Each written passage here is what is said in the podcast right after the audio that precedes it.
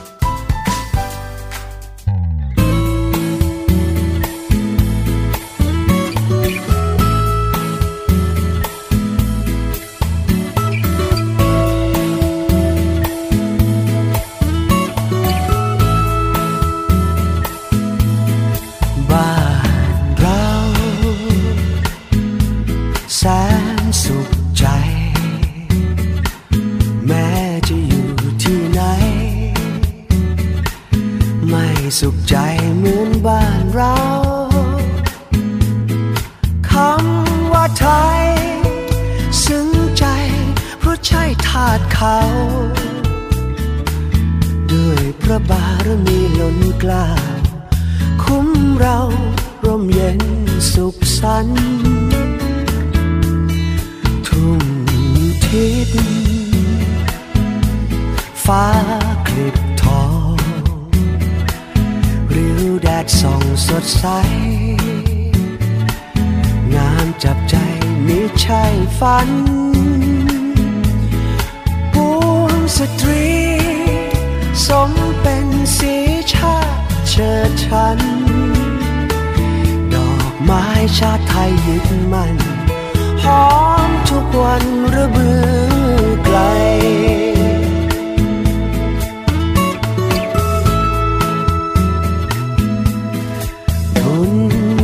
พา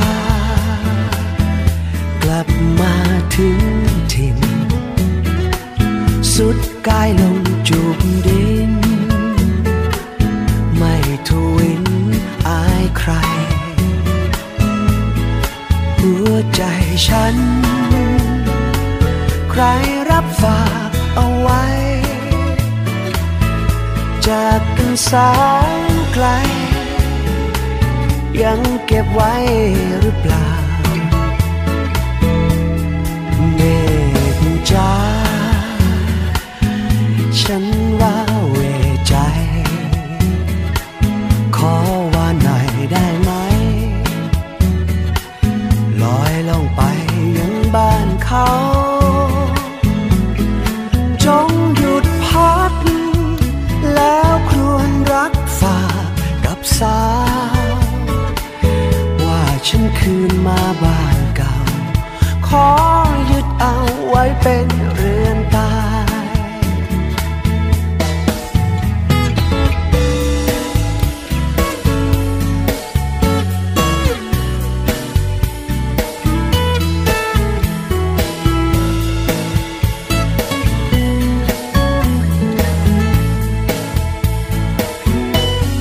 เมฆจ้าฉันว่าเวใจขอว่าหน่อยได้ไหมลอยล่องไปยังบ้านเขาจงหยุดพักแล้วครวญรักฝากกับสาวว่าฉันคืนมาบ้านเก่าขอยึดเอาไว้เป็นเรือนตายฉันคืนมาบ้านเก่าขอหยุดเอาไว้เป็นเรือนตาย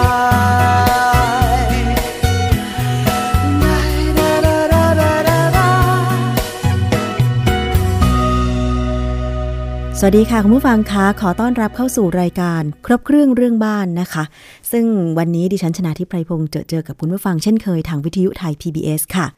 ประเด็นที่เราจะคุยกันวันนี้นะคะสืบเนื่องมาจากข่าวกรณีที่อาคารหลังหนึ่งที่วัดเพชรสมุทรนะคะสร้างอยู่ริมน้ำริมแม่น้ำแม่กลองเกิดพังแล้วก็สไลด์ลงมาหายไปทั้งหลังเลยโชคดีที่เป็นแค่หลังเดียวจากสองหลังนะคะทำให้มีผู้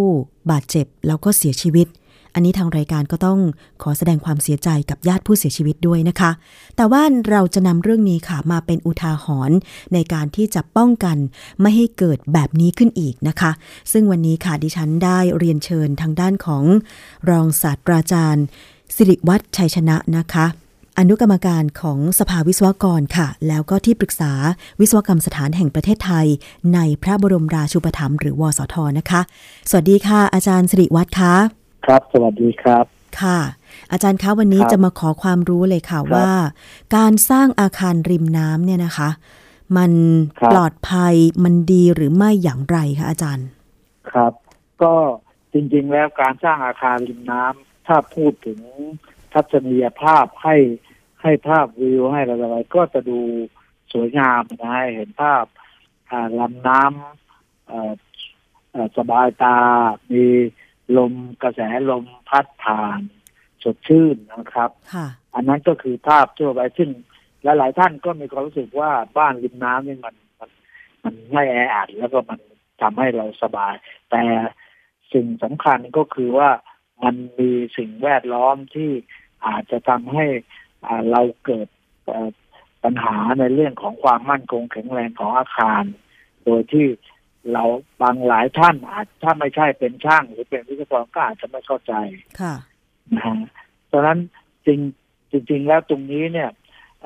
กฎหมายก็คือกฎหมายก่อสร้างเนี่ยก็ได้มีข้อบัญญัติเอาไว้นะที่เกี่ยวกับการก่อสร้างอาคารริมน้ำเนี่ยนะครับคือปกติแล้วเพื่อความปลอดภัยอย่างที่ผมเรียนเนี่ยว่ามันอาจจะเจอปัญหาในเรื่องของสิ่งแวดล้อมเนี่ยเขาจึงเพื่อความปลอดภัยของบ้านอาคารบ้านเรือนที่อาศัยจึงต้องมีที่เรียกว่าระยะร่นนะฮะระยะร่นของอาคารนั้นเนี่ยคือจะสร้างชิดขอบของรางน้ำสาธารณะแหล่งน้ำสาธารณะอะไรนี่ไม่ได้เลยครับจะต้องมีการเว้นขอบก็การเว้นจะถอยลึกเข้ามามากหรือน้อย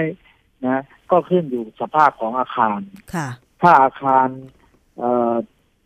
ไม่สูงชั้นเดียวเป็นเรือนชั้นเดียวเป็นอะไรต่างๆนี่ก็อาจจะถอยน้อยหน่อยนะอาจจะ2เมตรหรือ3เมตรอะไรเงี้ยนะครับแต่ถ้าอาคารยิ่งสูงขึ้นไปก็จะยิ่งมีระยะร่นเนี่ยมากขึ้นไปนะครับทำไมกฎหมายถึงต้องกำหนดระยะร่นในการสร้างอาคารไม่ให้ติดริมตลิ่งไม่ให้ติดริมแม่น้ำค่ะอาจารย์ครับก็อย่างที่ผมเรียนนี่นะครับการที่อาคารปลูกสร้างริมตลิ่งริมแม่น้ำเนี่ยดินที่อยู่ริมตลิ่งหรือลำคลองมันมีโอกาสที่จะถูกน้ำกัดเซาะแล้วดินก็จะอาจจะสไลด์ลงไปในแม่น้ำนะฮะถ้าหากว่าอาคารไม่มั่นคงแข็งแรงมันก็มีโอกาสที่จะไหลลงไปแล้วทำให้เกิดความเสียหายได้อันนั้นก็เป็นส่วนหนึ่งและอีกส่วนหนึ่งก็แน่นอนว่ามันก็เกิดความไม่เป็นระเบียบเรียบร้อยนะเกิดความไม่เป็นระเบียบเรียบร้อยอย่างหนึ่งก็คือเมื่ออยู่ใกล้ลำน้ำมากเกินไปเนี่ยของเสียนะสิ่งปฏิกูลที่บ้านในคนในบ้านปล่อยมาต่างๆเนี่ยก็มีโอกาสที่จะไหลลงไปเปื้อนเปื้อนในลำน้ำตรงนั้นได้ง่ายแล้วก็จะทำให้ลำน้ำนั้นไม่สะอาดคนที่อยู่ร่วมกันก็จะเกิดปัญหามีเชื้อโรคแพร่หลายอะไรต่างๆพวกนี้นะครับอันนี้ก็เป็นส่วนที่ทางกฎหมายจึงจำเป็นที่จะต้องรักษาดูแลให้บ้านเรือนนั้นเป็นระเบียบเป็นไปตามกฎเกณฑ์ที่ป้องกันหลายๆอย่างนะครับค่ะอันนี้ก็คือกฎหมายเกี่ยวกับการปลูกสร้างอาคารริมน้ำสาธารณะใช่ไหมคะอาจารย์หรือว่าบังคับใช้ทั้งสาธารณะและไม่ใช่สาธารณะคะคือถ้าไม่ใช่สาธารณะก็คือมันเป็นลำเป็นลำน้ำที่อยู่ในขอบเขตบ้านของตัวเองค่ะอันนั้นก็คงไม่มีใครเข้ามาใช้สอยแต่ส่วนใหญ่แล้วถ้าเป็นทางน้ำเปิดเนี่ยไม่ว่าจะเป็นแม่น้ำลำคลองเป็นห้วยหนองอะไรต่างๆพวกนี้ก็จะเป็นเรียกว่าลำน้ำสาธารณะทั้งนั้นนะครับค่ะมันจะมีขอบเขตของลำน้ำสาธารณะอยู่ก็คือปกติคนเราทั่วๆไปก็จะมีโฉนดถูกไหมครับจะมีโฉนดพื้นที่บ้านซึ่งส่วนโฉนดเนี่ยถ้าเป็นสมัยก่อนนู้นก็อาจจะอยู่ชิดกับลำน้ำสาธารณะนะฮะแต่ว่าเขาก็จะให้เว้นให้ถอยร่นออกมาถึงแม้ว่าจะเป็นที่ ของเราอยู่ในที่ของเราแต่ก็ชิดไม่ได้ก็ต้องถอยออกมาตามที่ผมเรียนเมื่อสักครู่นี้นะครับว่าจะต้องเป็นไปตามกฎหมายนั้นนะครับแต่นี่ถ้าหากว่าเป็นทางน้ำใหญ่ๆอะไรเงี้ยปัจจุบันนี้เราก็จะมีถ้าหากว่าคนสงสัยว่าเอ๊ะเราคิดกันตรงไหนเนี่ยเดี๋ยวนี้ก็จะมีเขื่อนมีกำแพงกันดินที่ถ้าเป็นกรุงเทพก็จะมีเราจะเห็นกำแพงกันดินนะกำแพงเป็นเขื่อนยาวตลอดแนวแล้วนะก็ยึดถือตรงนั้นเป็นแนวลำน้ำสาธารณะได้ค่ะอย่างเช่นคลองแสนแสบหรือแม่น้ำเจ้าพระยาอย่างนี้ใช่ไหมคะเขาก็จะมีแนวคอนกรีตใช่ครับกั้นตรงตลิ่งนะริมน้ำค่ะครับตอนนี้ถ้ามันก็มีอีกฉบับหนึ่งถ้าเป็นแม่น้ำที่สำคัญเป็นรายการเมืองอย่างเช่นเจ้าพระยาเนี่ยจะมีกฎหมายเฉพาะอาคารที่อยู่ริมแม่น้ำเจ้าพระยาอีกตัวหนึ่งก็คือว่าจะพูดถึงระยะร่นที่เกี่ยวกับความสูงของอาคารนะฮะอย่างเช่นว่าสูงไม่เกิน15 เมตรอาจจะถอยลงไปถอยเข้าไปสัก8-9 เมตรอะไรอย่างเงี้ยนะไอ้ตัวเลขผมไม่ยืนยันนะเพียงแต่ว่าจะยกให้ดูตัวอย่างสมมติว่าถ้าหากว่าสูงเกิน15 เมตรอาจจะต้องถอยลงไปล่าสุดเนี่ยบางสุดท้ายเนี่ยอาจจะต้องถึง40 เมตรอ๋อค่ะถ้าอาคารที่เป็นอาคารสูงอาคารขนาดใหญ่เนี่ยอยู่ที่อยู่ใกล้กว่า40 เมตรเนี่ยจะถือว่าผิดกฎหมายนะอ๋อค่ะดิฉันก็เห็นอาจารย์ในระยะหลังๆอาคารชุดขนาดสูงสร้างแถวๆใกล้ริมแม่น้ำแต่ว่าอันนี้คือเขาก็ต้องปฏิบัติตามกฎหมายฉบับนี้แต่เขามีระยะร่นครับเขาปฏิบัติตามระยะร่นอาคารพวกคอนโดมิเนียมอะไรที่อยู่ที่มีความสูงเป็นอาคารสูงเนี่ยเราสังเกตดูได้ว่าก็จะถอยมาอย่างต่ำก็40 เมตรแต่ว่าคนส่วนใหญ่ไม่สังเกตเพราะว่าภายในบริเวณ40 เมตรมันไม่ใช่เป็นที่โล่งเขาก็ทำมันก็มีที่ยกเว้นว่าตรงนั้นทำเป็นลานทำเป็นอะไรที่ไม่มีสิ่งไม่มีหลังคาปกคลุมก็ตรงนั้นก็ยกเว้นให้หรือจะทำเป็นสวนทำเป็นสะพานทำเป็นที่จอดรถยนต์โล่งๆอันนั้นก็ยกเว้นให้แต่ตัวอาคารจะต้องถอยร่นมาค่ะเพราะนั้นเราสังเกตเห็นตึกสูงๆเนี่ยแล้วเราดูไกลๆเราจะรู้สึกมันใกล้นิดเดียวแต่พอไปดูในที่แล้ว40 เมตรเนี่ยเทียบกับอาคารสูง60-70 เมตรเนี่ย40 เมตรเนี่ยที่เดียวอ่ะค่ะเรายืนดูอีกฝากหนึ่งเราจะมีความรู้สึกว่ามันใกล้แต่จริงๆแล้วก็เขาก็ทำถูกไม่ใกล้หรอกครับค่ะนะก็อย่างต่ำก็40 เมตรนะอ๋อค่ะอาจารย์แล้วทีนี้เรามาดูเกี่ยวกับเรื่องของศาสนสถานศาลากันบ้างคือดิฉันตั้งข้อสังเกตอย่างนี้อาจารย์ด้วยความที่เราเป็นชาวพุทธใช่ไหมคะเวลาเราไปวัดเนี่ยส่วนมากนะจะเห็นการสร้างศาลาถ้าวัดไหนอยู่ติดริมน้ำก็มักจะสร้างศาลาเอาไว้ให้พุทธศาสนิกชนเวลาไปทำบุญก็จะมีเอาอาหารไปให้ปลาไปปล่อยปลามีศาลาริมน้ำเวลาเทศกาลลอยกระทงก็อนุญาตให้ลงไปลอยกระทงตรงบริเวณศาลาตรงนั้นได้อะไรอย่างเงี้ยอาจารย์มันเคยมีกฎหมายหรือว่าการควบคุมดูแลอะไรเกี่ยวกับศาสนสถานตรงนี้ไหมคะมีครับอย่างนี้ครับคือประเทศเราสมัยก่อนเนี่ยเราสัญจรทางเรือนะครับเพราะฉะนั้นวัดต่างๆที่อยู่ตามริมแม่น้ำลำคลองเนี่ยก็จะมีทางขึ้นเนี่ยมาจากทางน้ำทางนั้นเพราะฉะนั้นมันก็จะมีอยู่ส่วนหนึ่งก็คือที่เป็นท่าเรือสำหรับให้ผู้โดยสารหรือว่าให้คนที่มาวัดเนี่ยขึ้นจากเรือหรือจากธุระก็ลงจากเรือตรงนั้นเราเรียกว่าท่าเรือ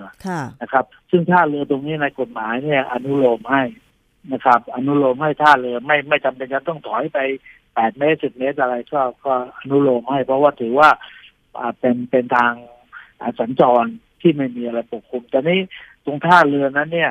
ก็จะมีศาลาคือปกติแล้วท่าเรือถ้าหากว่าไม่มีอะไรปกคลุมเลยเนี่ยเวลาฝนฟ้าตกอะไรคนจะมาขึ้นเรือลงเรือก็อาจจะลำบากหน่อยก็จะทำเป็นรูปแบบของศาลาคือเปิดรอบด้านแล้วก็มีหลังคาคลุมเพื่อกันแดดกันฝนหรือเพื่อเวลามารอรับอะไรต่างๆพวกนี้นะศาลาเหล่านี้เนี่ยก็จะอยู่ชิด ริมน้ำอยู่ชิดขอบเนี่ยก็เปรียบเสมือนว่าเป็นส่วนหนึ่งของท่าเรือเสมือนเป็นส่วนหนึ่งของท่าเรือซึ่งได้รับการยกเว้นให้สมัยก่อนที่สร้างแล้วก็สร้างกันมาบางอาคารเนี่ยมันเกิดขึ้นเพราะว่าวัดเนี่ยเป็นเก่าแก่อยู่กับเรามาโอ้เรื่องรู้กี่ร้อยกี่พันปีเนี่ยก็สร้างส่วนนี้ก็จะสร้างตามชีวิตของคนเราที่อยู่นั้นก่อนที่จะมีกฎหมายบังคับอะไรที่มันเป็นกิจจาลักษณะเพราะฉะนั้นอะไรที่สร้างก่อนกฎหมายก็ส่วนหนึ่งก็อนุโลมก็สร้างก็เป็นลักษณะอย่างนั้นเหมือนกับมาที่ศาลาที่มีปัญหาเนี่ยก็จากประวัติการก่อสร้างสร้างมาตั้งปี2517ก็ประมาณ45ปีฮะกฎหมายควบคุมการก่อสร้างออกมาปี2522พอหลังจากก่อสร้างนั้นมาประมาณสัก5ปีนะครับกฎหมายนั้นก็ออกมา22แล้วตรงนั้นเนี่ยเดิมทีก็เป็นจะเห็นว่าเป็นศาลาที่เป็นเรียงกัน2ศาลานั้นก็คือมันจะมีตัวท่าเรือเนี่ยขนาดซ้ายขวานะครับก็เหมือนไม่ใช่เป็นท่าเรือถูกแล้วก็คือเป็นบริเวณที่ผู้คนจะลงเรือก็มาพักนะมาพักรอเรือขึ้นเรือลงเรืออะไรอย่างเงี้ยนะครับตอนนี้พอต่อมาสัก10ปีหรือ20ปีแล้วก็ทางเทศบาลตัวนั้นก็มาทำแนวเขตทางน้ำสาธารณะด้วยการทำเขื่อนด้วยการทำเขื่อนซึ่งแนวเขื่อนที่ทำนั้นก็ไปอยู่ด้านหลังของศาลาอ๋อคือมาทำเขื่อนที่หลังคือศาลาสร้างก่อนใช่ครับศาลาสร้างศาลา17อย่างที่ผมเรียนนะทำเขื่อนปีไหนคะอาจารย์ผมว่าทำเขื่อนก็เขื่อนในลักษณะอย่างนี้ก็น่าจะสัก20ปีอ่ะฮะน่าจะไม่เกิน20ปีนะครับเป็นเขื่อนซึ่งเขากั้นคือการทำเขื่อนตรงนี้หนึ่งก็คือป้องกันไม่ให้ดินมันสไลด์ลงไปก็ทำให้ถนนที่อยู่นั้นมันจะเสียหายก็ทำเขื่อนกั้นหนึ่งวัตถุประสงค์ก็คือหนึ่งกั้นดินไม่สไลด์ก็แล้วก็สิ่งที่สองก็คือว่าใช้เป็นแนวบอกว่านี่คือแนวลำน้ำสาธารณะอ๋อค่ะเพราะนั้นระยะหลังจากที่มีกฎหมายนี้มาเนี่ยผู้ก่อสร้างอาคารก็จะต้องถอยตามที่ผมเรียนในตอนต้นนะครับแต่ว่าศาลานี่ก็อย่างที่เรียนไว้ตอนแรกว่าก็สร้างก่อนแล้วก็วัตถุประสงค์ในตอนสร้างตอนนั้นก็คือศาลาที่พักสำหรับผู้ที่จะมาขึ้นลงเรือไปครับใช่ครับเป็นลักษณะอย่างนั้นแต่ว่าพอทางการมาสร้างเขื่อนเพื่อกันดินสไลด์เพื่อกันน้ำเซาะตะลิ่งแม่น้ำแม่กลองแล้วเนี่ยนะคะคือก็ไม่ได้มีการถอยร่นอาคารสองหลังนี้ไปตามแนวกั้นใช่ไหมคะก็คือยังตั้งไว้อยู่ที่เดิมถ้าจะถอยร่นก็มันก็ต้องรื้อใช่ไหมครับแต่นี่เขาก็ยังอยู่ที่เดิมก็คือกับเมื่อก่อนนี้ก็คงจะไม่ได้เป็นที่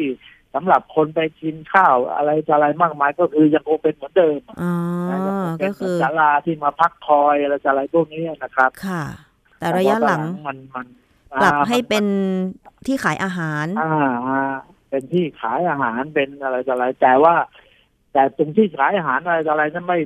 ม่ได้สำคัญเลยเท่าไหร่เพราะว่าอาคารขนาดนั้นเนี่ยพูดถึงความสามารถของโครงสร้างในการรับน้ำหนักเนี่ยเขารับน้ำหนักไหวไม่ใช่ปัญหานะก็ไปดูผมไปสังเกตดูจากอาคารที่เหลืออยู่เนี่ยส่วนที่อาคารหลังนี้โครงสร้างที่อยู่ด้านบนเนี่ยปกติมีความมั่นคงแข็งแรงเพราะนั้นคนที่ขึ้นไปทานอาหาร20 คนโอ้ไม่ใช่ประเด็นแต่ประเด็นมันอยู่ที่ตรงว่าจังหวะตรงนั้นเนี่ยเราไม่ได้ดูแลไม่ได้บำรุงรักษานะฮะหนึ่งก็คือว่า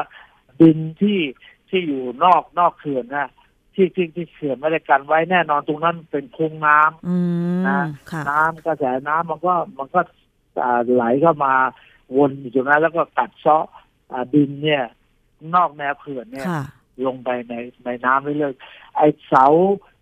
สาเดิมของศาลาเนี่ยผมเข้าใจว่าเดิมนั้นมันก็คงอยู่บนดินนั่นแหละอยู่บนไหล่ธนาแล้วพอดินมันถูกน้ำซ้อไปเรื่อยๆเนี่ยเสาตอหม้อไอ้ต้นแถวริมที่อยู่นอกสุดจะเห็นว่า มันเปลือยเลยนะมันเหมือนกับอยู่ในน้ำก็คือเสาที่ริมสุดนั่นก็คือลอยอยู่ในน้ำเลยไม่มีการปักลงไปในดินเลยใช่ไหมคะมาปักลงไปในดินนะแต่ว่าไม่ได้มีดินมาช่วยโอบรัดอ๋อดินมันเป็นดินโคลนใช่ไหมคะอาจารย์จะช่วยนะฮะปกติพอเราเอาเสาเข็มลงไปในดินนะหรือเสาอะไรก็ได้เราดินเนี่ยดินมันก็จะเป็นตัวช่วยโอบรัดไม่ให้ขยับซ้ายขยับขวาอะไรเงี้ยนะครับแต่นี่พอดินมันถูกกัดเซาะหายไปหมดมันก็คือเสาลอยๆตั้งลงมานึกถึงภาพของไม้เรียวอะครับไม้เล็กๆยาวๆเนี่ยตั้งลอยๆมาอย่างเงี้ยนะครับเพราะฉะนั้นแล้วอย่างนึงก็คือว่าเอาอายุการใช้งานเนี่ยมันนานมากแล้วก็คงคิดว่าคงดูจากสภาพแล้วคงไม่ได้มีการบำรุงรักษาเสาอันนั้นเนี่ยคอนกรีตสมัยเมื่อ40กว่าปีมาแล้วอาจจะไม่ได้ดีเท่าสมัยนี้นะฮะเพราะฉะนั้นพอถูกกระแสน้ำกัดเซาะน้ำซึมเข้าไปในคอนกรีตได้ง่ายกว่าคอนกรีตปัจจุบันเมื่อถึงตัวในคอนกรีตเหล็กสมัยก่อนแล้วก็คงไม่ได้เป็นเหล็กไอ้ที่ผลิตออกมาดีๆแล้วเหมือนสมัยนี้เป็นเหล็กใส่กี่เส้นเราก็ไม่รู้เหล็กก็กลายเป็นสนิมน้ำเข้าไปเหล็กเป็นสนิมเหล็กบวมก็ทำให้คอนกรีตเสานั้นเนี่ยเกิดแตกร้าวเกิดแตกเป็นเม็ดเป็นอะไรมาเสาก็เป็นคอดๆอย่างเงี้ยนะครับถ้าดูจากรูปไอ้อาคารที่เห็นอยู่จะเห็นว่าเสาเนี่ยมันคอดๆอยู่เล็กๆแล้วลักษณะเนี้ยมันก็เหมือนกับว่ายืนรอวันไหนที่เป็นวันที่โชคร้ายมันก็จะพังค่ะอาจารย์คือตามเนื้อข่าวเนี่ยค่ะผู้สื่อข่าวไทย PBS ไปถามคนที่รอดชีวิตนะคะแล้วก็คนที่ลงไปช่วยเหลือคนที่จมไปกับอาคารนะคะซึ่งสามารถช่วยเหลือได้บางส่วนเขาบอกว่าก่อนที่อาคารจะพังแล้วก็สไลด์ลงไปเนี่ยมันมีเสียงลั่นดังป๊กป๊กป๊กอะไรอย่างเงี้ยนั่นแหละครับก็คือเสาเนี่ยมันเสาเข้าใจว่าคือเสาต้นเดียวนะฮะเสาอาจจะเป็นต้นริมที่ปะทะกับน้ำโดยตรงต้นเดียวเนี่ยเกิดมันขัดเปาะลงไปเนี่ยมันก็ดึงต้นอื่นๆตามไปด้วยปอตามไปด้วยเพราะว่าแถวนั้นมันมีอยู่ประมาณสัก5 หรือ 6ต้นมันก็จะลงไปหมดคือพูดง่ายว่าถ้าพูดภาษาเราก็คือว่าอาคารมันก็เสียศูนย์นะเสียศูนย์มันก็สไลด์ตามลงไปหมดแล้วก็บริเวณตรงนั้นเนี่ยเขาบอกว่าลึกประมาณ6 เมตรเพราะนั้น6 เมตรเนี่ยอาคารที่พับลงไปเนี่ยฮะแล้วก็เลื่อนไปตามสโลปของดินเนี่ยนะฮะสโลปชันเนี่ยมันก็จมได้เลยแต่เห็นว่าจมหายไปเลยไม่เห็นยอดของไอ้ตัวหลังโอหลังคาเลยค่ะใช่นะครับนั่นแหละฮะตรงนั้นแหละเป็นเพราะว่ามันเป็นจุดโชคจังหวะโชคที่จังหวะที่จะเป็นโชคร้ายที่คนอยู่ตรงนั้นซึ่งจริงๆแล้วที่ข่าวตอนแรกบอกว่าคนอยู่20 คนมากินข้าวประมาณ 20-30 คนคือน้ำหนักคนนิดเดียวนะครับน้ำหนักของอาคารเนี่ยมันคืออาคารโดยทั่วไปเนี่ยนะครับมันจะมีน้ำหนักอยู่2 อันนะ2ส่วนก็คือส่วนหนึ่งก็คือน้ำหนักตัวเองกับ2ก็คือน้ำหนักของคนเราเนี่ยที่เดินไปเดินมาเนี่ยซึ่งปกติแล้วอาคารที่ยืนอยู่ได้เนี่ย 80-90% คือยืนอยู่ได้รับน้ำหนักตัวเองเท่านั้นแหละนะฮะค่ะน้ำหนักคนที่ไปใช้อยู่ในอาคารเทียบกับน้ำหนักของอาคารแล้วเนี่ยสมมุติน้ำหนัก100 กิโลเนี่ยน้ำหนักอาคารสัก80นะฮะน้ำหนักคนแค่20เพราะนั้นไอ้ที่มันจะมีปัญหาเนี่ยมันก็คือมันถึงจุดที่ว่ามันไปพอดีเลยนะครับค่ะถ้าเป็นแบบนี้นะคะอาจารย์จะให้คำแนะนำสำหรับผู้ที่ดูแลศาสนสถานริมน้ำแล้วก็มีส่วนของตัวอาคารที่สร้างริมน้ำชิดเกินไปหรือว่าสร้างรุกล้ำน้ำสาธารณะยังไงบ้างคือตอนนี้เราก็ไม่อยากได้ยินข่าวแบบนี้อีกอะค่ะอาจารย์เขาควรจะสำรวจไหมหรือว่าหน่วยงานท้องถิ่นควรจะไปช่วยทางวัดหรือศาสนสถานสำรวจไหมคะอาจารย์จริงๆแล้วก็น่าจะเป็นหน้าที่ของเจ้าพนักงานท้องถิ่นที่จะต้องดูแลความปลอดภัยให้กับลูกบ้านหรือให้กับสถานที่ราชการอะไรต่างๆหรือกำลังเจ้าหน้าที่อาจจะไม่เพียงพอแต่ว่าทางสถานที่นั้นๆเนี่ย ร้องขอได้นะเพราะว่าถ้าสังเกตเห็นว่าอาคารของตัวท่านเองนั้นเนี่ยอยู่ใกล้กับริมน้ำนะครับนะดูแลไม่ปลอดภัยก็อาจจะเรียกทางจังหวัดเรียกทางเทศบาลให้ช่วยมาดูหน่อยว่าอาคารหลังเนี้ยมีความมั่นคงปลอดภัยหรือไม่ที่เราจะใช้งานต่อไปอาจจะซ่อมแซมได้ไหมหรือถ้าซ่อมไม่ได้จะจำเป็นจะต้องรื้อจะต้องอะไรยังไงที่จริงแล้วก็น่าจะมีช่วงเหล่านี้ที่เป็นการสำรวจดีนะฮะก็คือว่าเราขาดการบำรุงคือปัญหาของศาลานี้ไม่โอเคนอกจากปัญหาในเรื่องของกฎหมายนะครับซึ่งปัญหาอย่างนึงก็คือขาดการบำรุงรักษานะฮะขาดการดูแลบำรุงรักษาซึ่งจริงๆแล้วมันมองเห็นอะมันไม่ใช่มองไม่เห็นมันมองเห็นแต่ว่าอาจจะไม่ได้มีใครที่เน้นลงไปว่าเอ้ยอันนี้มัน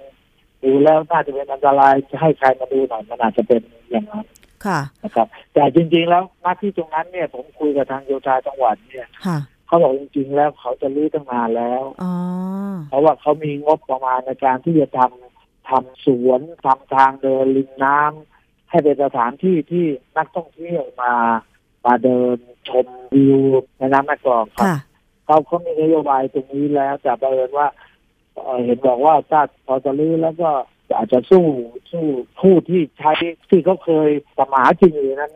ไม่ได้อะไรอย่างเงี้ยค่ะก็คือทางโยธาจังหวัดเนี่ยก็จะมารื้อนานแล้วแต่ว่าเผอิญพ่อค้าแม่ค้าอาจจะยังไม่ยอมให้รื้ออยากจะขายของต่อไม่ยอมใช่ครับค่ะพอถึงจังหวัดนี้ก็เลยเป็นจังหวัดดีที่ว่าสั่งปิดศาลาหนึ่งแล้วก็คนจะเตรียมรีบรื้อแล้วก็แต่ว่าสำคัญเราก็เห็นใจนะพ่อค้าแม่ค้าเขาก็ต้องจัดที่จะทางให้เขาได้สมานชินในช่วงที่รื้อแล้วก็ซ่อมแซมอะไรพวกนี้นะทำบริเวณใหม่ก็อาจจะกลับมาใหม่ได้ไม่เป็นไรก็จะได้ปลอดภัยยิ่งขึ้นนะคะอาจารย์ศิริวัฒน์ค่ะใช่ครับในความปลอดภัยครับแล้วก็เป็นแหล่งที่ทำให้ผู้คนมาเที่ยวก็มีความปลอดภัยด้วยค่ะวันนี้ก็ได้รายละเอียดเยอะเลยนะคะเกี่ยวกับเรื่องของอาคารริมน้ำซึ่งถ้าเป็นริมน้ำสาธารณะหรือแม้แต่การก่อสร้างอาคารริมน้ำภายในพื้นที่ส่วนบุคคลเนี่ยก็ต้องมีระยะร่นแล้วก็ต้องถูกหลักตามแบบของวิศวกรรมด้วยไม่เช่นนั้นแล้วผลกระทบที่จะตามมาอาจจะเสี่ยงในภายหลังได้โดยเฉพาะอย่างกรณีอาคารวัดเพชรสมุทรจังหวัดสมุทรสงครามที่เกิดขึ้นเนี่ยนะคะอาจารย์คะสุดท้ายนี้อยากจะให้อาจารย์ฝากข้อคิดอะไรถึงผู้ที่กำลังคิดว่าจะก่อสร้างอาคารริมน้ำหรือแม้แต่การออกแบบกับความเชื่อเดิมๆว่าอุ้ยเราต้องริมน้ำสิบรรยากาศดีลมเย็นสบายน่าจะมีวิธีคิดหรือมุมมองอะไรใหม่ๆเกี่ยวกับตรงนี้บ้างคะอาจารย์คือจริงๆแล้วนะฮะอันดับแรกเลยก็คือต้องปฏิบัติตามกฎเกณฑ์นะฮะปฏิบัติตามกฎหมายซึ่งอย่างที่ผมเรียนเมื่อตอนต้นรายการว่ากฎหมายมีเอาไว้จะให้เพื่อความเป็นระเบียบเรียบร้อยมีไว้เพื่อความปลอดภัยของผู้ที่ใช้อาคารนั้นเกี่ยวกับทางด้านเรื่องของภัยพิบัติที่มันมีโอกาสที่จะเกิดขึ้นเพราะฉะนั้นถ้าอันดับแรกเลยถ้ารักษาเป็นไปตามกฎหมายนั้นเนี่ยสิ่งถัดมาในเรื่องของความมั่นคงแข็งแรงของโครงสร้างก็จะลดภาระในการที่จะคอยตรวจสอบคอยระมัดระวังลงไปซึ่งการก่อสร้างปัจจุบันนี้มีวิศวกรมีสถาปนิกที่สามารถที่จะออกแบบถึงแม้ว่าจะถอยลงมาสัก 8-9 เมตร 10 เมตรก็สามารถที่จะออกแบบให้สามารถที่จะเห็นวิวชมวิวอะไรต่างๆได้อยู่แล้วไม่จำเป็นจะต้องเข้าไปชิดขนาดนั้นน้ำมันนะครับ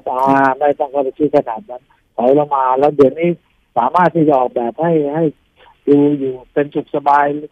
สามารถที่จะดูดลมเข้ามาในพื้นที่ที่เราอาศัยเรื่องต่างๆอะไรพวกนี้สามารถทำได้หมดนะฮะแล้วก็ที่สำคัญก็คือ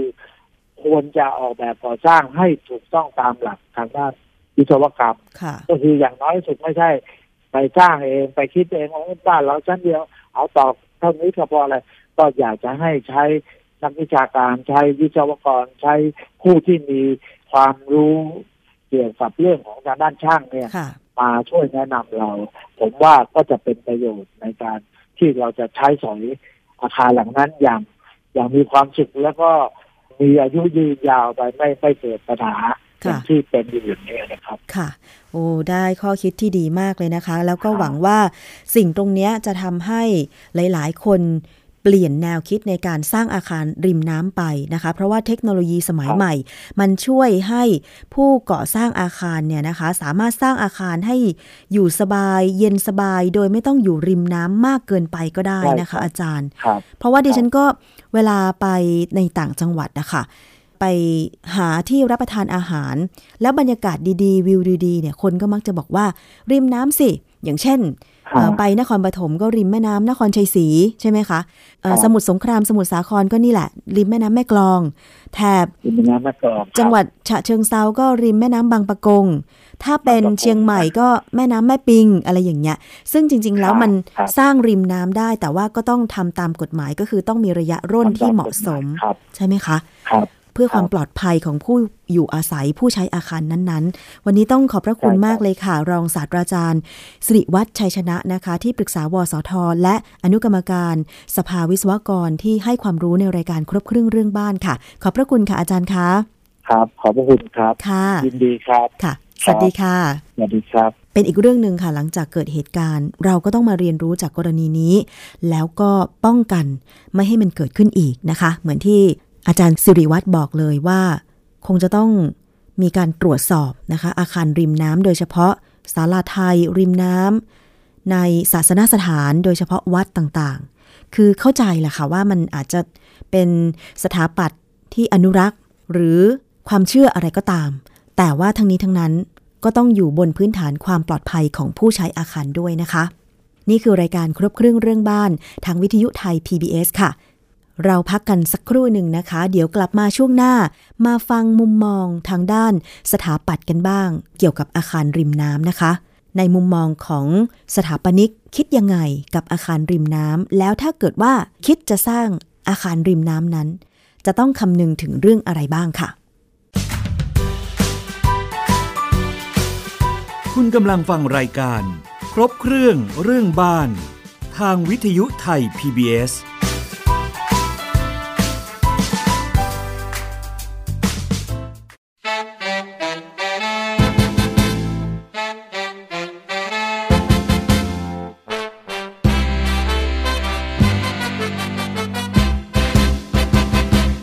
ริมฝั่งน้ำตามฟ้าละเมอครวญเคยชื่นชมเมื่อหวนคำนึงไปจิตใจชื่นชู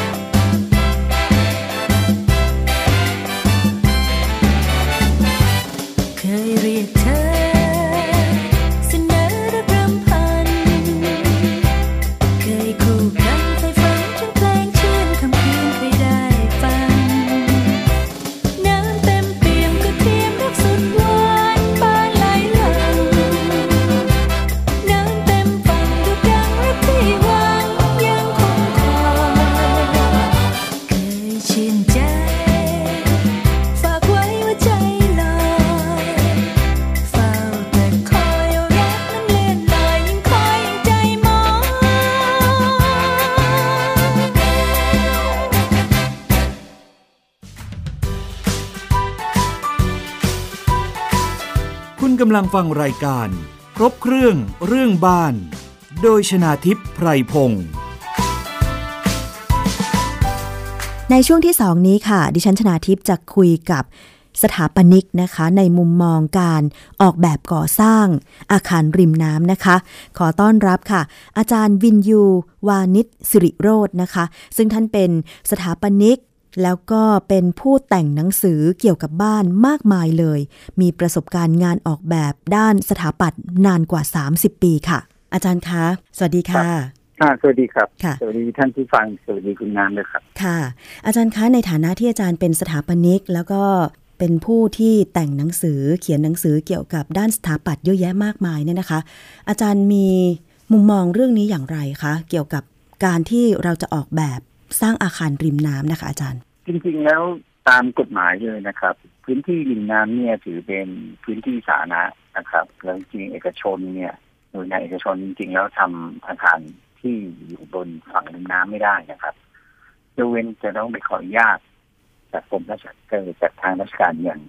เรียกอะไรนะค่อนข้างยากนะครับแล้วก็สำหรับพวกท่าเรือหรืออะไรพวกนี้มันจะมีหน่วยงานเฉพาะที่จะต้องดูแลเรื่องนี้โดยเฉพาะอยู่แล้วนะครับแล้วก็มันเหมือนเราทำอาคารริมถนนนะครับเอางี้ละกันทางสาธารณะมันก็คือถนนเส้นหนึ่งแหละแต่ว่าแทนที่จะเป็นถนนมันก็จะเป็นน้ำนะครับก็จริงๆหลักการแค่พูดทางวิศวกรรมนะครับมันทำได้อยู่แล้วนะครับการทำอาคารริมน้ำไม่ได้เป็นเรื่องใหญ่เรื่องโตนะครับเพียงแต่ว่าต้องพิจารณาให้ถี่ถ้วนนะครับแล้วก็มีข้อมูลที่ชัดเจนว่าดินแถวนั้นจะเป็นลักษณะยังไงนะครับแล้วก็ทำให้ถูกต้องตามหลักวิศวกรรมก็จะไม่มีปัญหาเรื่องนี้แน่นอนแต่คิดว่าตามข่าวเนี่ยไม่แน่ใจนะครับว่าตอนสร้างมีการ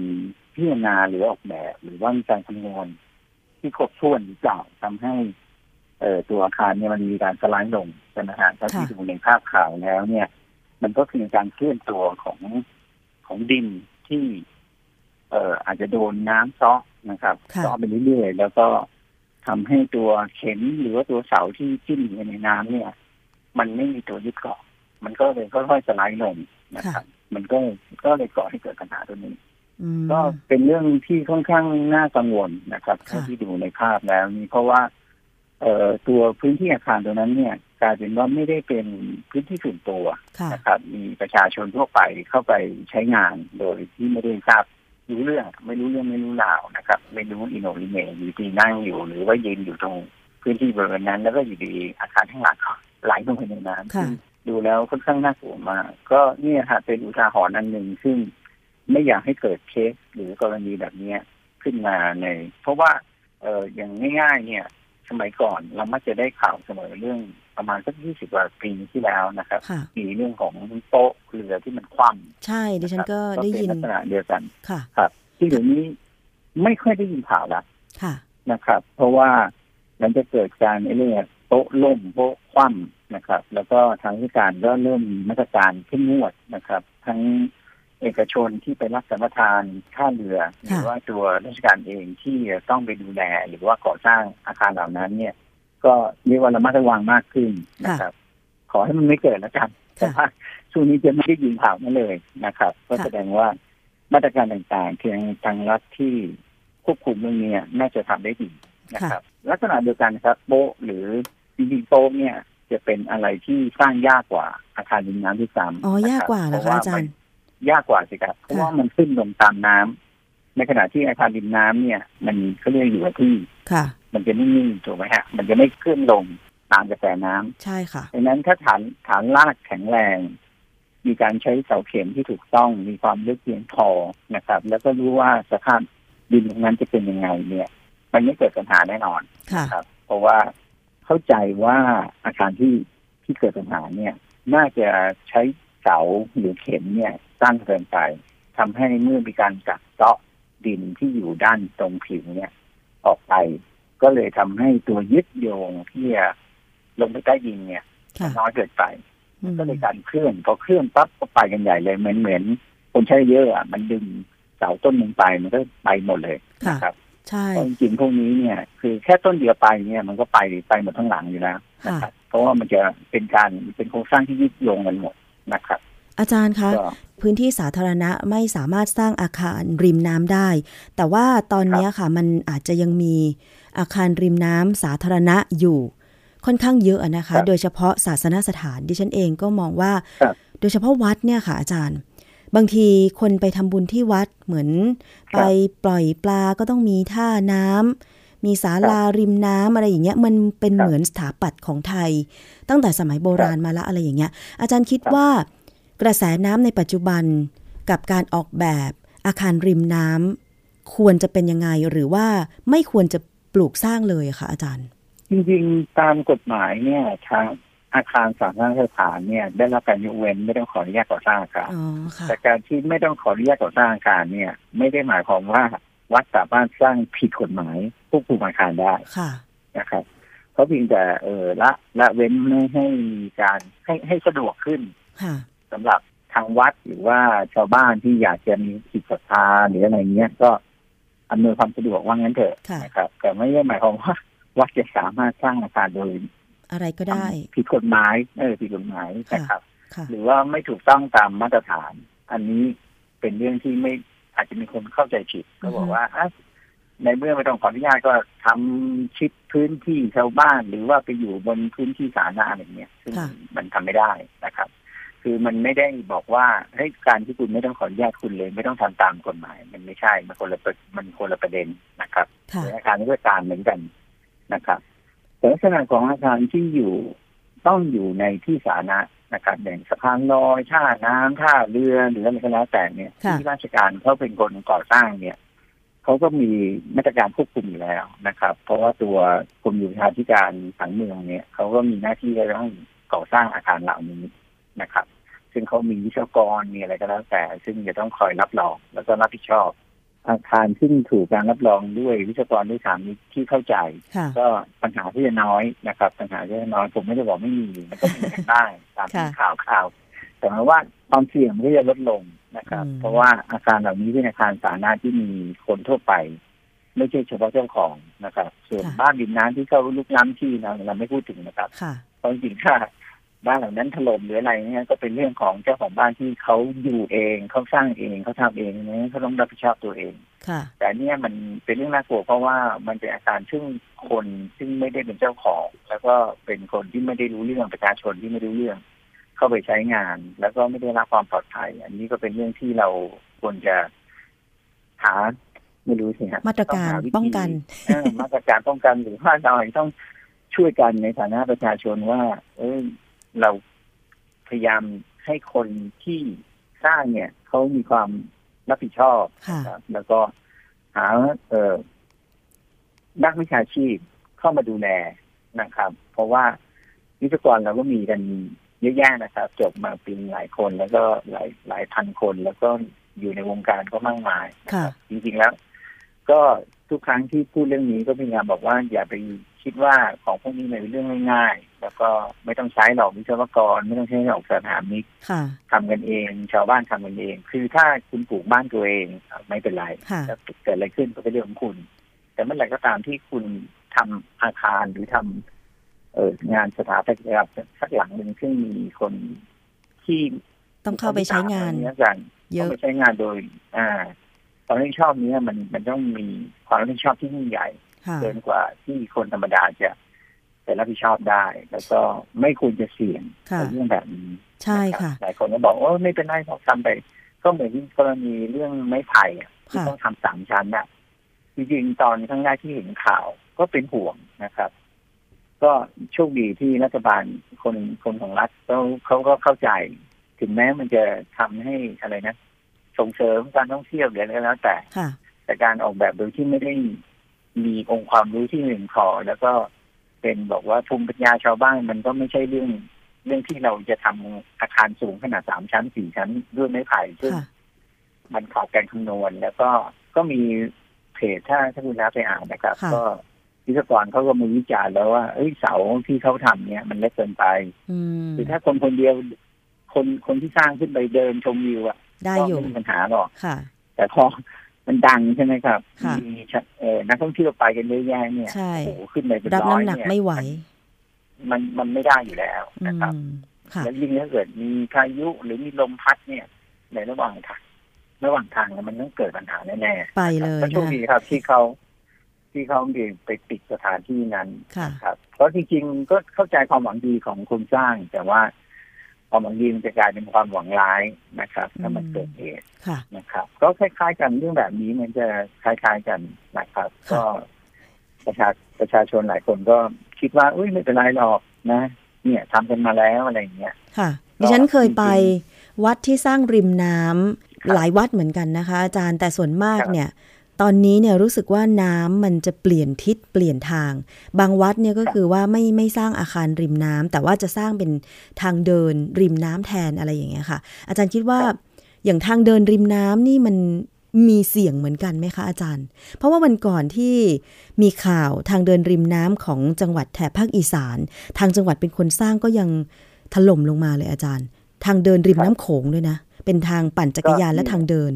ก็เนี่ยขนาดผมเชื่อว่าทางจังหวัดก็น่าจะใช้วิทยากรในการคำนวณนะครับยังมีโอกาสเนื่องจากตัวสภาพอากาศที่เปลี่ยนไปทิศทางน้ำอย่างที่ว่านะครับแล้วก็ความแรงของกระแสน้ำมันเพิ่มขึ้นมหาศาลจริงๆหลายๆครั้งเราอาจจะอยากประหยัดงบประมาณก็อาจจะลดขนาดของเข็มลดขนาดของเสาบ้างอะไรเงี้ยแต่คิดว่าก็ยังอยู่ได้แต่เพลินสภาพแวดล้อมมันเปลี่ยนสภาพแวดล้อมเปลี่ยนนะครับดินอย่างนั้นก็อาจจะโดนกัดเซาะเร็วขึ้นกว่าที่คิดนะครับมันก็เกิดปัญหาเรื่องการถล่มเหมือนกันนะครับยังมีที่เล่าให้ฟังนะครับถึงแม้เราจะมีนักวิชาชีพพยายามเข้าไปดูแลนะครับมีการคำนวณที่ถูกต้องแต่มันก็ยังมีโอกาสมันเป็นเหตุการณ์ปกตินะครับก็คือมันไม่ได้ 100% หรอกแต่อย่างน้อยเราก็ลดความเสี่ยงที่จะเกิดขึ้นนะครับแทนที่จะสร้างไป100ชิ้นพังไป50อะไรเงี้ยอาจจะเหลือสัก 5% 3% หรือ 1% แล้วแต่เหตุการณ์แล้วแต่สิ่งที่เกิดขึ้นนะครับนั่นแหละค่ะก็คือเรื่องของการก่อสร้างอาคารริมน้ำเพราะฉะนั้นเนี่ยอาจารย์จะแนะนำยังไงถ้าเกิดว่าจะสร้างอาคารริมน้ำสร้างดีหรือไม่สร้างดีโอเคถ้าเป็นศาสนสถานเหมือนที่อาจารย์บอกว่าไม่ต้องขออนุญาตแต่ว่าควรจะเปลี่ยนแนวคิดไหมว่าเมื่อมันเกิดเหตุการณ์นี้ขึ้นว่าเราควรจะสร้างอาคารที่มีความมั่นคงไม่จำเป็นจะต้องแบบริมน้ำจนชิดจนรุกล้ำแม่น้ำแล้วก็สร้างให้มันมั่นคงแข็งแรงอันเนี้ยหรือว่าแม้แต่บางคนอาจารย์ดิฉันไปหมู่บ้านหนึ่งใหญ่มากแถวรามคำแหงวันก่อนนะคะภายในหมู่บ้านเนี่ยมีบึงใหญ่ๆเลยอยู่ 3-4 บึงด้วยกันนะคะแล้วก็มีบ้านล้อมรอบมีร้านอาหารด้วยอะไรอย่างเงี้ยบางหลังเขาก็สร้างคล้ายๆศาลาไทยยื่นออกมาตรงหลังบ้านของเขาอะไรอย่างเงี้ยคือถ้าเป็นพื้นที่ส่วนตัวอาจารย์จะแนะนำว่ายังไงคะการสร้างอาคารริมน้ำหรือว่าสร้างศาลายื่นมากลางน้ำเนี่ยค่ะก็จริงๆทำได้หมดนะครับอย่างที่เล่าให้ฟังตั้งแต่แรกว่าที่นี่เราที่นี่ก่อสร้างเราไปไกลมากไม่ได้เป็นปัญหาเลยว่าการสร้างริมน้ำจะมีปัญหานะครับมันทำได้อยู่แล้วแล้วก็ส่วนเรื่องลุกล้ำที่สาธารณะก็ไม่แนะนำให้ทำอยู่แล้วครับถ้าวัดเขาอยากจะทำจริงก็ต้องไปคุยกับเจ้าหน้าที่นะครับแล้วก็ขออนุญาตให้ถูกต้องแล้วจริงๆแล้วปกติเนี่ยอาคารหลังนั้นเนี่ยพอทำเสร็จก็จะกลายเป็นอาคารสาธารณะก็คือต้องยกให้สาธารณะไปเพราะมันไปสร้างบนที่สาธารณะนี่ที่พูดในกรณีที่ไปสร้างอยู่บนที่สาธารณะก่อนนะครับแต่ว่าก็พอขออนุญาตก็หมายว่าทางรัฐเองก็ต้องอะไรเรียกข้อมูลนะครับเรียกแบบนะฮะซึ่งมันต้องถูกทำโดยนักวิชาชีพก็ไปดำเนินการขั้นตอนดังนั้นมันก็จะผ่านกระบวนการที่มีการตรวจสอบเพื่อความปลอดภัยขั้นหนึ่งละอันนั้นก็จะช่วยให้เราเบาใจขึ้นนะว่าเป็นว่าอาคารหลังนี้ได้ผ่านตานะมีการก่อสร้างที่ถูกต้องมีการออกแบบที่ถูกต้องก่อนจากนั้นพอตอนเอาแบบไปสร้างก็ต้องสร้างให้ถูกแบบอันนั้นก็เป็นเรื่องหนึ่งก็กระบวนการตอนก่อสร้างก็ต้องระวังส่วนถ้า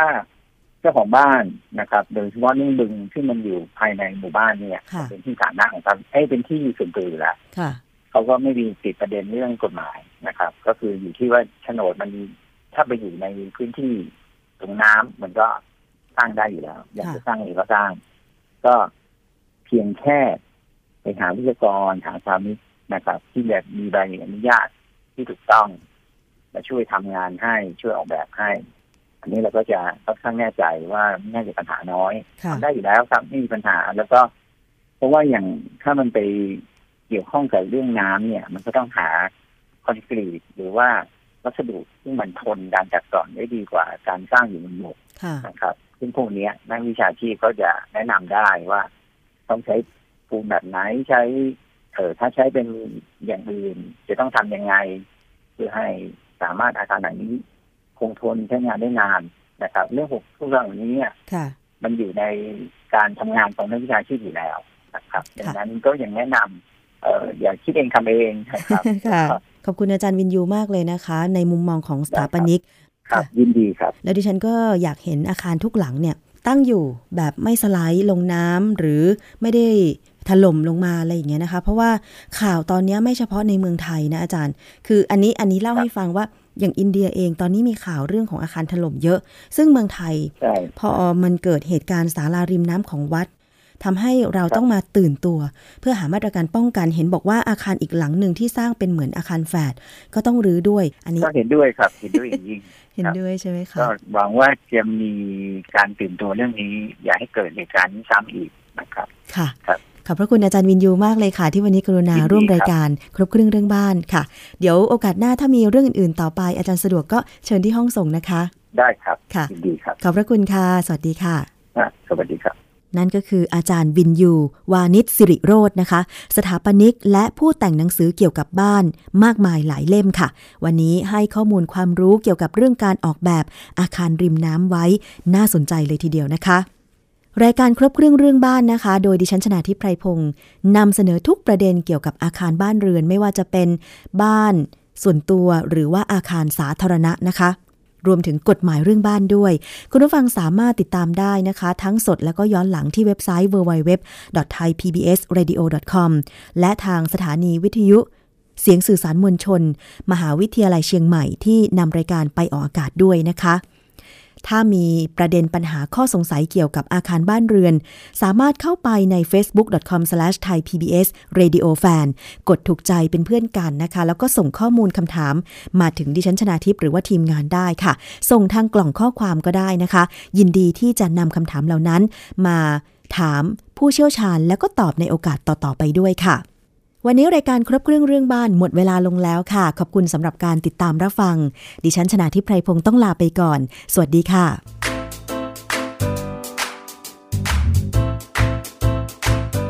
ติดตามรายการครบเครื่องเรื่องบ้านทางวิทยุไทย PBS ฟังย้อนหลังได้ที่เว็บไซต์ thaipbsradio.com แอปพลิเคชัน Thai PBS Radio และ Facebookไทย PBS Radio Fan